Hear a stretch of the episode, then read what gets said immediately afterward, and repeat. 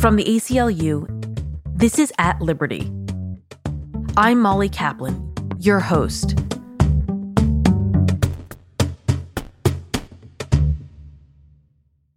This week, on Monday, October 12th, a growing number of cities and states across the country celebrated Indigenous Peoples Day. It comes as an important corrective after decades of celebrating the quote, discovery of the Americas by Christopher Columbus each year. We know, of course, that no such discovery happened. What did happen was colonization and centuries of subjugation, murder, disenfranchisement, and displacement of Native Americans. As we reflect on our history and on the stories that have been too often excluded, we consider the importance of not just what stories get told, but of who gets to tell them. Today, we're thrilled to be joined on the podcast by Josue Rivas, who will help us think through these questions. Josue is a visual storyteller, educator, creative director, and self described indigenous futurist. He descended from the Mexica Otomi peoples. He aims to challenge the quote, mainstream narrative about indigenous peoples and to be a visual messenger for those in the shadows of our society. His work has appeared in The Guardian, The New York Times, and National Geographic, to name a few publications. He is also the founder of the 2018 Standing Strong Project, a tribute to the water protectors at Standing Rock, North Dakota, and co founder of Natives Photograph, a database for photo editors looking to hire Indigenous photographers in North America. Today, he joins me to discuss his work at the intersection of art, journalism, and social justice. I'll be speaking to him from my home in Fort Greene, Brooklyn, the occupied land of the Lenape Canarsie people, and he from Portland, Oregon, the land of the Chinook. Welcome, Josue, and thank you so much for joining us today. Yeah, thank you for having me uh, on your podcast today. It's an honor. It's an honor for us too. I wanted to start actually you describe the work you do now as being at the intersection of art, journalism, and social justice. But I think you originally came to this work through photography. So I wanted to start there and ask how did you get started in photography? Yeah, I mean, I think the photography was my destiny in a way. um, it was the end of a circle of a story. Uh, so my father, who is a photographer as well, he, uh, yeah, he just basically, you know, used images since I was a little kid. And I, I grew up seeing that. I grew up seeing my father, you know, do quinceañeras and like baptisms and like more artistic stuff. And, you know, at the same time, he was also addicted to alcohol. So I grew up thinking of photography as something that I actually kind of hated and actually something that I resented a lot. But when I got older and I started going through my own journey and my own process of self discovery, I was able to use the camera as a tool for expanding and really upgrading who I was and, you know, really my operating system as a human being and, really understanding what my purpose was. So that's where I think that the destiny came in, where I knew that um, these tools were allowing us to tell stories visually uh, could also be used for healing and could also be used for finding a way to express and say something that you hadn't said yet. And for me, that was my own personal healing process. And I started all out with, you know, understanding like where I came from and my experience as a young man, um, living on the streets where, you know, in Mexico, I lived, I was homeless for a bit uh, when I was young. So when I started photographing, I gravitated towards those folks in that were houseless. That was the beginning of me understanding that photography and images and storytelling in general have a power and uh, that I was able to tap into that. you know, I wasn't even aware of it. I was just more of like, this is what I'm meant to do. I'm curious. It sounds like maybe the connection between social justice and photography started young when you were photographing people in LA. But I'm wondering what about the medium do you think makes photography particularly suited for the work of social justice? Yeah, the justice uh, aspect of my work was influenced by when I was little. You know, my dad and and my mom and myself, we would go to like these little towns in Mexico where he would do like baptisms, so he you know photograph like weddings and stuff like that. And sometimes the people that we will go deliver them these these photographs, these you know these prints of themselves, right? And then sometimes folks didn't have enough money to pay for the print. So my dad was able to, he would just give it to them, you know? And I remember seeing my mom and my dad fighting all the time because my dad would just give away the work. And the thing about that is that every time we will come through those same towns, we will never go hungry because everybody will feed us. Like we'll, be walking on the street and then somebody will be like, Hey, you guys got to come and have lunch and have breakfast or come and have dinner later on or here's some food, take it home. And I realized then that, that the image, it was the currency that allow for the dignity of, especially of indigenous peoples, you know, to shine and to really come across. And that in itself is social justice to me. You know, like I grew up seeing that and then seeing that when you come hence with your hands full as a storyteller instead of with your hands empty and trying to take, then there's healing happening and healing is social justice too, you know? But then later on, obviously I got older and, you know, started seeing like protests and like I was really vocal and really involved with the Dream Act, like back back when it started, and, and seeing like folks and peers that you know that were fighting for their right to remain in the country, and it's just really interesting things where I started seeing that you know at, at that point I didn't really photograph yet, but I started seeing those you know those injustices, I guess you can say, and and as I got older and, started working with the camera, and then started seeing the power of image and also art, and then you know even up until the you know yesterday i i'm obsessing over like technology and how indigenous peoples are going to use technology to tell their stories so that in the future we can preserve the stories. So it's always evolving but there's always a, a big drawn to images because of there's a lot of dignity in images you know like when you can see someone's dignity through that photograph that becomes a, a powerful tool to change people's minds and hearts in an interesting way, it sounds like part of your inheritance was that realization that your dad had of the importance of being able to give the photographs and how that trumped being able to make money off of it every time. And I actually want to talk more specifically about one experience or one example of a time when your work blended the you know the fine art arena journalism activism and that was your standing rock photography. Um, you were there for quite some time and eventually an award-winning book came from it. And i'm wondering you know how did you come to be there? Um, what were your goals in going there as a photographer?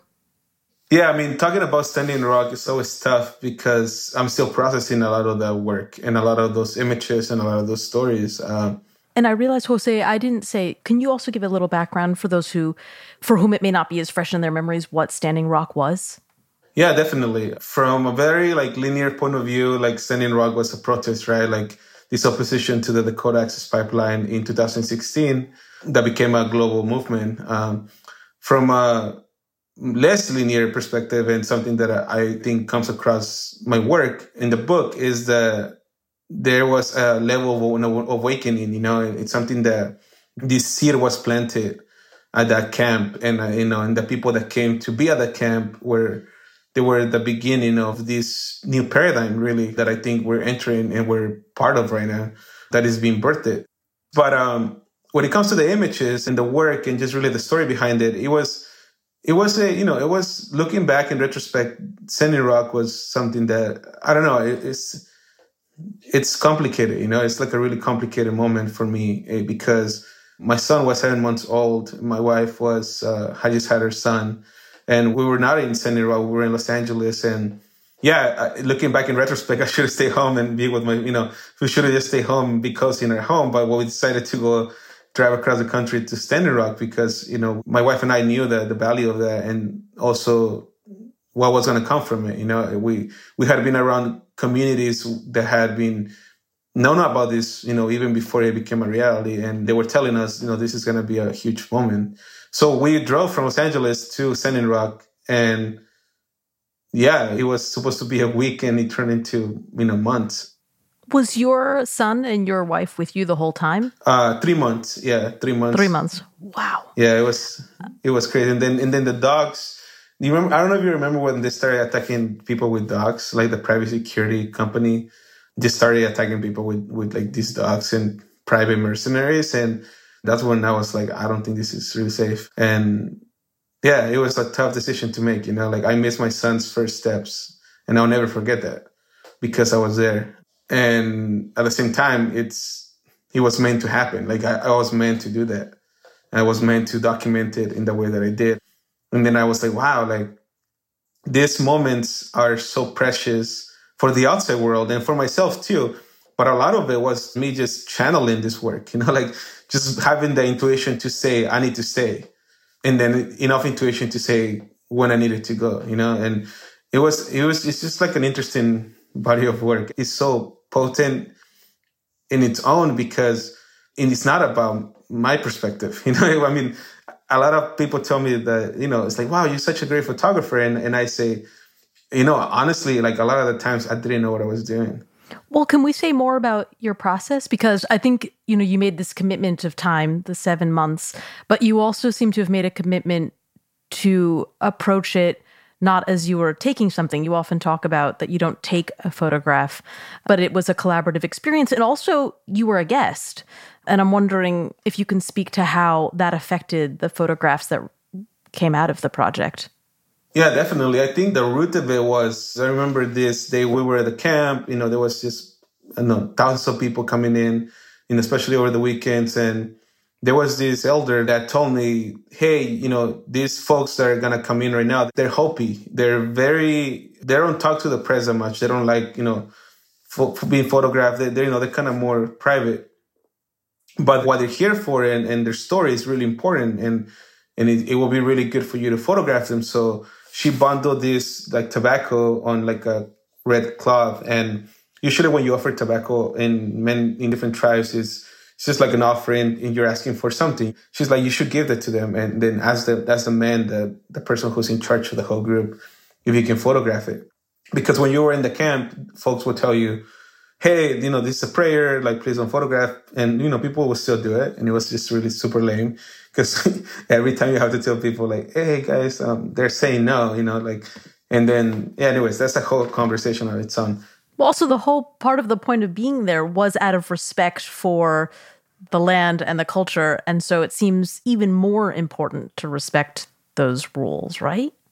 Yeah, and and you know, again, looking back in retrospect, I'm trying to be compassionate in my mind, right? Like, of course, like some of these people don't know, have never been to a ceremony. They they come from a very different perspective. Going to someone's like church, for example, and just start photographing them, that would never happen. Like people don't have, they have a certain level of respect for that. However, because it's indigenous peoples and because it's very, it's very beautiful to be honest. Like, you know, being in a ceremony or even like seeing these Hopi, these Hopi dancers come in, you see the regalia and it's just like, wow, like that's a photographer's like dream. I can see how that can seem like it's my it's my right to be here and to document, but I think that the, the root of it is it's because we, we're always really colonized. We think that, especially in photography, we think that it's like it's our right to to um to take well, it's in the roots of photography, right? It started as a way to do sort of ethnographies of foreign people and cultures, and it's so baked in, it's so deep. And then there are, you know, I'm sure there were a lot of photographers who had deadlines and publications asking for certain things by a certain time, and you know, you get caught up in it. So completely with you, but I think it's such a good time to stop and question the way we function as photographers. Yeah, we have come to this place of even when you think about the language of photography, right? Like, like challenging the, you know, the language around like subjecting somebody, right? Or taking or shooting. Shooting in particular, I cannot, you know, we hire photographers all the time for protest coverage. And I suddenly realized this summer, I can't use that word anymore. The verb is, it's so violent. I mean, yeah. And, and, you know, FYI, somebody's out there who it's down to write a book with me that I have in mind about changing the language of photography. Just like because because I'm I'm that's I think again in order to move forward with especially like stories like Standing Rock or even like what we're experiencing with Black Lives Matter right now, and then what the world's gonna look like after you know the results of these elections it's really important for us to upgrade our operating system it's just like a computer right like you you have these beliefs these things that are like ingrained in you and then you have to clean them out and then you have to you know, bring in the new ones and the ones that are going to start working for the reality that we're going to be into. Because if we're not thinking 10, 20, 50 years from now and how these images that we're making right now are going to not only impact but also shape the reality of the future, then we're just observers, you know, and we're not actively doing anything with our images. And you were saying you put your, I heard you interviewed, or I think you were speaking, it was the TED Talk, and you said um, that there were lots of times where you put down your camera altogether, which as a photographer, like I always assume that I can't participate and still be an observer. And I was so curious when I heard you say it because that's, it's a really different process than I think most photojournalists have, where you're supposed to be disconnected. You know, you're supposed to be impartial. And I think what I understood is you're saying that there really isn't such a thing, that whether you like it or not, it is always a form of collaboration and there's a power dynamic.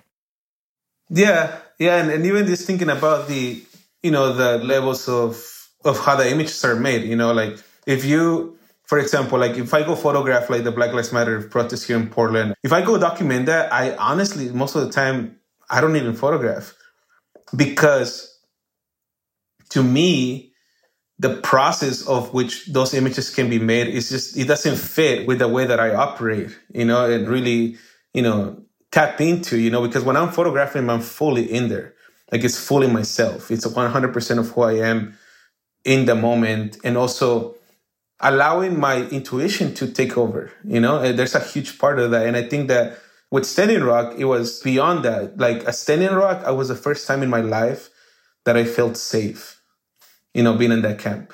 I had never felt safe up until that moment where I realized I'm surrounded by thousands of other indigenous peoples who will never come together like this. But yeah, here we are. And I mean, people from, from Brazil all the way to Australia, all the way to the indigenous peoples of Europe and Norway, which are the Sami people. Like, if you start thinking about that level of like the story, because people saw the protest, you know, they saw this, you know, clash with the police. I really didn't understand why the story became around clash with the police when it was just like, wait, hold on, you have, you have for the first time in history, you have indigenous peoples around the world gathering around the same fire. And, and then that's not the story.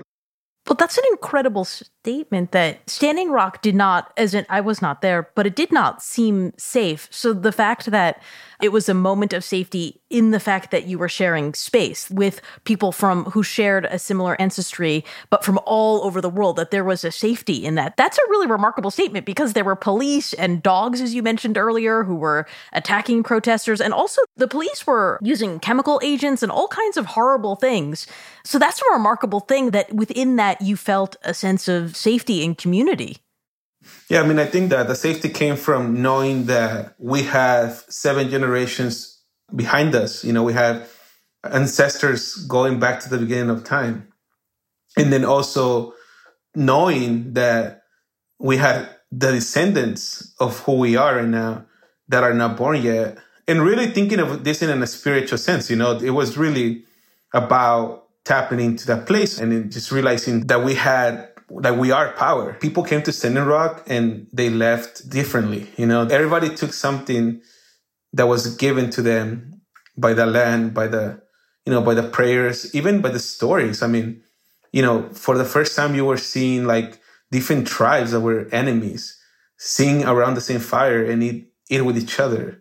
You know, the descendants of those folks were healing some stuff that was painful, you know, in the past. So I think that that because of that complexity of the story, that's why I think I'm still processing a lot of this work. Is that why you developed the Standing Strong project, which is came out of your time at Standing Rock? And can you say a little bit about that and also how you've organized that into four parts? Yeah, definitely. So after after Standing Rock, I basically ended up applying for this fellowship with the Magnum Foundation which um, it was about social justice and photography.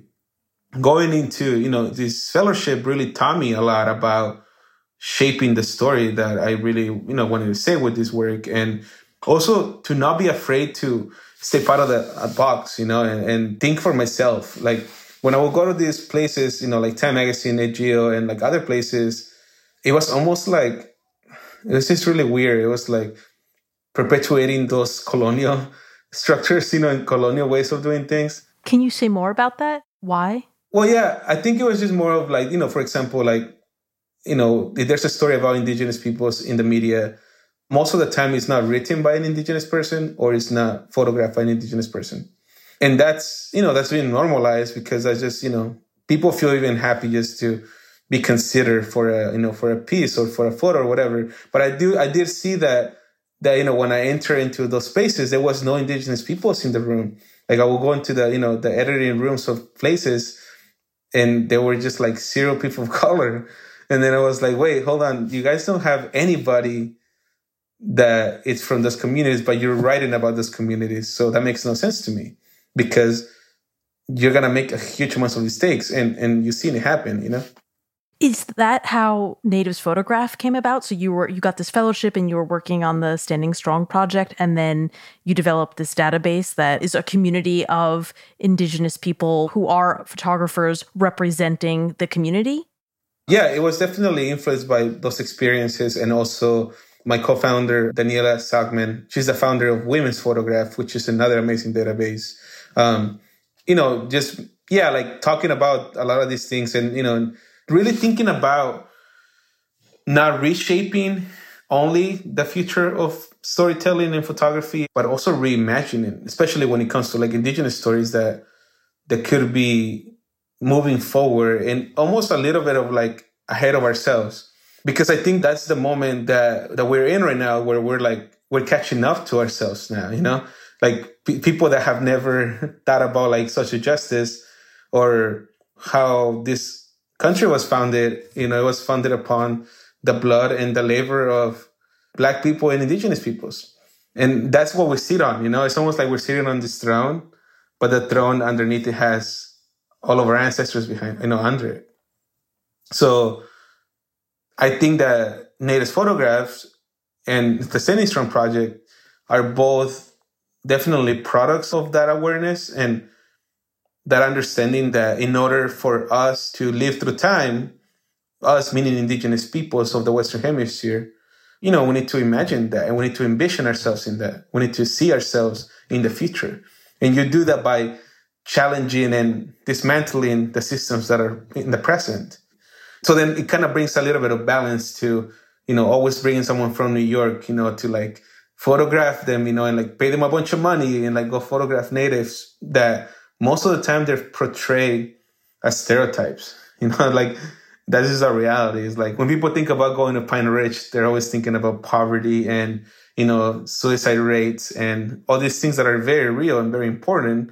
But hardly ever have I heard somebody say, I'm going to go to Pine Ridge and, and teach a workshop about how to tell your own story or, you know what I mean? So it's like, it's that, it's the approach. And I really think it comes back to that colonial mindset is that that's the first step is to remember and acknowledge that we are programmed in a colonial mindset. It's interesting. I think what I hear in both the Standing Strong project and in Natives Photograph is a commitment to creating time and space in order to reimagine and build anew, really, because it's not rebuilding, it's building something completely new. If we've built everything on this colonial foundation, we have nothing to sort of tell us what this future should look like. Because if we just keep building on what we already have, it's going to be the same. And so what it seems like is a real commitment to the process that it's not just here's the end because we don't know the end yet but it's creating you know the Standing Strong project is is meant to be a 4 year long project i think if i understood correctly. And natives photographs is, is literally a space. It's creating a place where there is this possibility. How important is process in your work? Because so much of the time when we think of a photographer it's all about the final product? Like what is the photograph? What is the delivery? And i'm wondering if you build process into your work. Yeah definitely. I mean i think it's all about process and also intention. Um, those go hand in hand. You know if whenever i start a project or whenever i decide to say yes to something i always check in with myself and ask myself does this feel good like Mexica culture, you know, and indigenous culture, we don't have words for certain things. And, and, you know, sometimes our ancestors would be more poetic, you know, than anything. It's like, does this thing fall good in your heart? And does it fall good in your heart? Then that means that, you know, you should move on with it. one thing that I'm learning as I'm learning about leadership and being a leader is that that process is a huge responsibility, you know, of being the path and kind of creating a new path as well for new ways of thinking, especially when it comes to telling stories, especially about indigenous peoples. So I think that responsibility is what guides me a lot of the time too. It's like, who are you making this for? You know, it's like at the end of the night, who benefits from this? Because the truth is, is like we're, you know, media is about that. It's somebody has to get something out of this. If I'm being asked by a nonprofit to go do something, that that something is it has an impact that aligns with my values, you know, and that aligns with what I want my legacy to be. And then if I if somebody like Nike is like, hey, I want to do this project, same exact thing. Don't compromise on your values. And don't compromise the people in the image in that process. Like try your best to honor those that are in your images because they are the reason why you're here. It reminds me of what you said earlier about going to the protest this summer and not always being able to photograph. That you felt, what I understood is that you wanted to take part, that you didn't feel like you could just be a dispassionate observer photographing. You know, I respect whoever wants to go out there and photograph the violence, but a lot of the times I ask myself, is this what my lens is for? Like, there's been times where I photograph, you know, police brutality, and then I see it useful, but I also see it as what else is there because there's so much more. You know, like if we photograph like folks taken into a van, you know, in the middle of the street in Portland, that might be a useful image for something. But if you do it over and over again, then it just becomes you're replicating the same narrative. But you're feeding the narrative. So that's why Standing Rock was so important because if you never seen a native like for example, you look at the AIM movement, like you saw natives and they were portrayed as just like armed militia, like you know they're gonna take over Alcatraz. Those were the photos that were running in the newspapers and in, in the TV, because those things happen and those clashes happen. But th- that's the only thing you see. Then that's what you're gonna think if you're not there. But if you see like, oh wow, there's grandmothers praying by the river, as well as folks fighting the police Right. Then, then, you start seeing that there's so much more to it. And I really think that that's why it's so important to add layers to the stories and really make it multidimensional because then you're going to realize, wait, hold on, there's so much more to it than, than what I realized. And then maybe that will shape your reality. I'm curious. Okay, so let's do this. Let's reshape the reality. If we honor the subjects that we're taking, and if we take responsibility for the images we're putting out, and also open up the world of possibility within that imagery, so not confine it to what has been there before. So, death, suicide, sort of stereotypical tribal representations. What changes in society? Like, what is created there? Well, I think I think the ultimate goal, at least in my opinion, it's to have compassion for each other.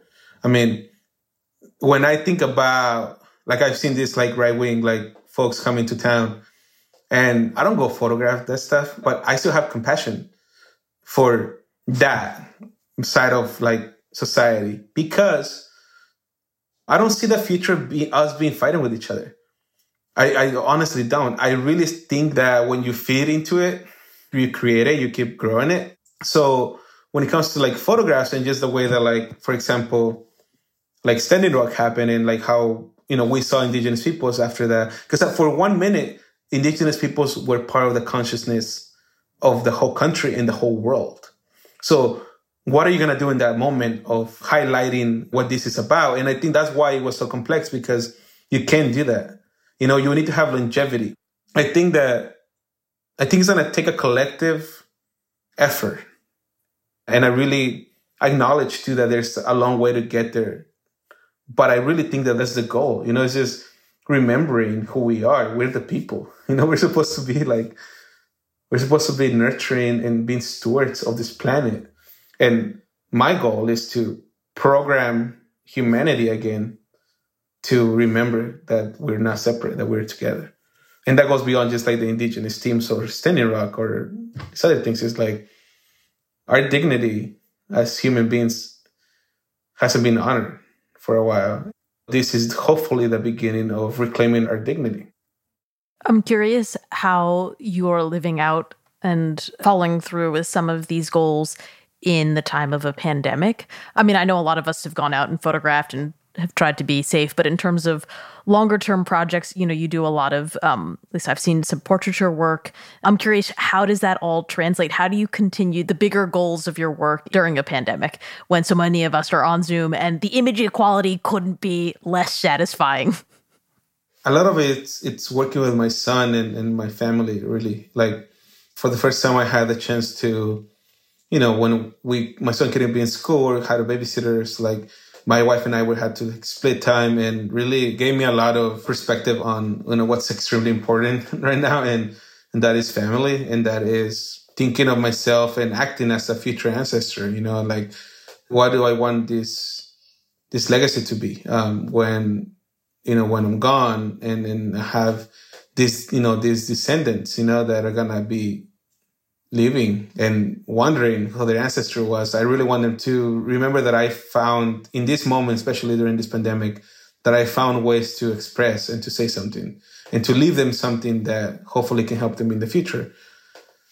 Because I think that a huge part of telling our own story as indigenous peoples is reclaiming the narrative. I mean, for the last two weeks, I, you know, I've been in this, in this group called the Wide Awakes, they're this group of uh, artists, thinkers, uh, performers, and one of the things that they that we've been thinking about a lot is thinking about the future.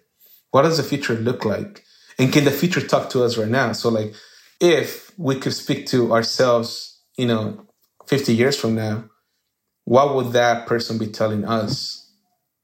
You know, what, what messages would they be sending us? And I really think that that that's the the paradigm that we can go into and we will go into where we are realizing that we have much more power than we were thought.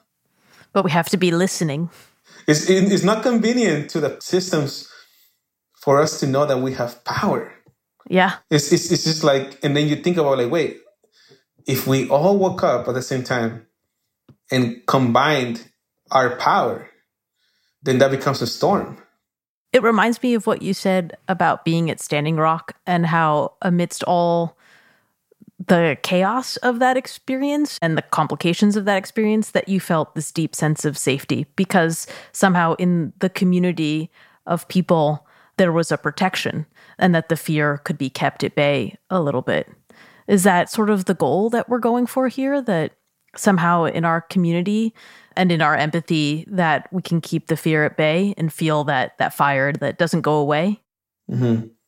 Yeah, I mean, I think that there is a big moment, especially for indigenous peoples of, of this part of the world, that that's going to come up again. And being very honest about my own experience with communities is like when you think about indigenous peoples, they do hold the key to something special. You know, there's this connection that indigenous peoples have to the land, to the elements, that we all have once we go through the process, I really think that we could get to the point where even if something, I mean, think about this. We're like in a rock flying through space.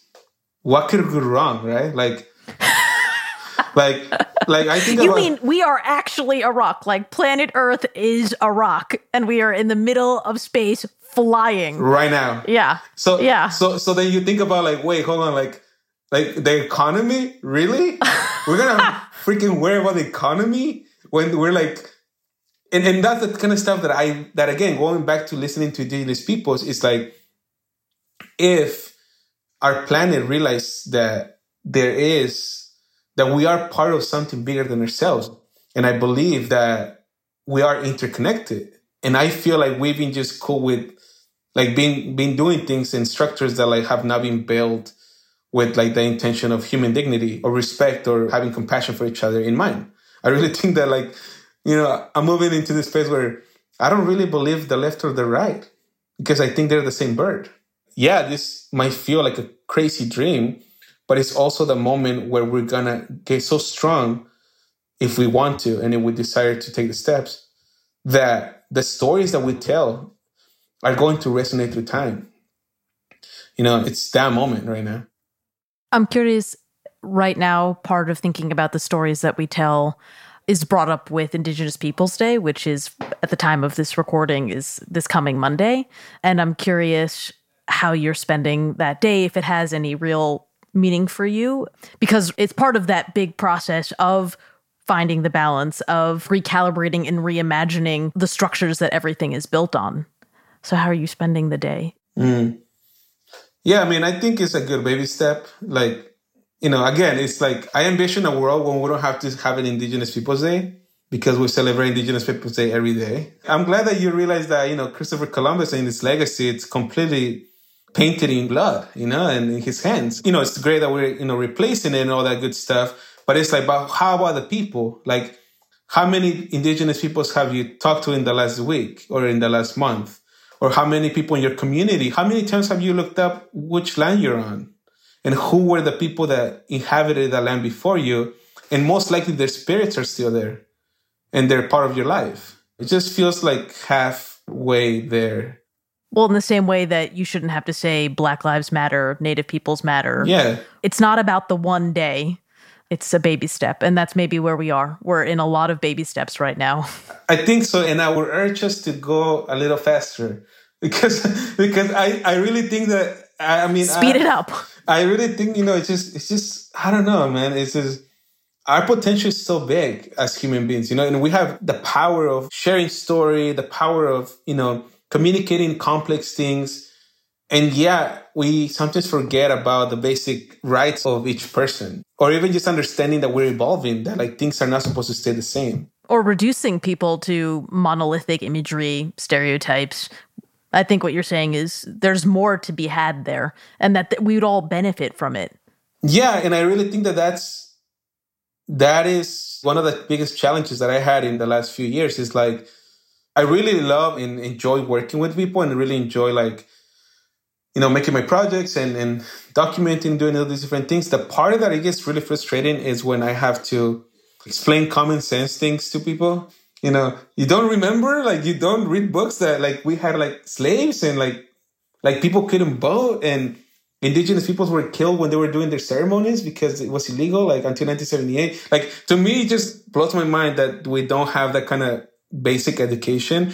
It's just i feel like my brain can do better things than explaining that sometimes well, maybe here's to speeding up the progress, imagining something new, and also a world where we don't have to explain the basics but can live in the complexities.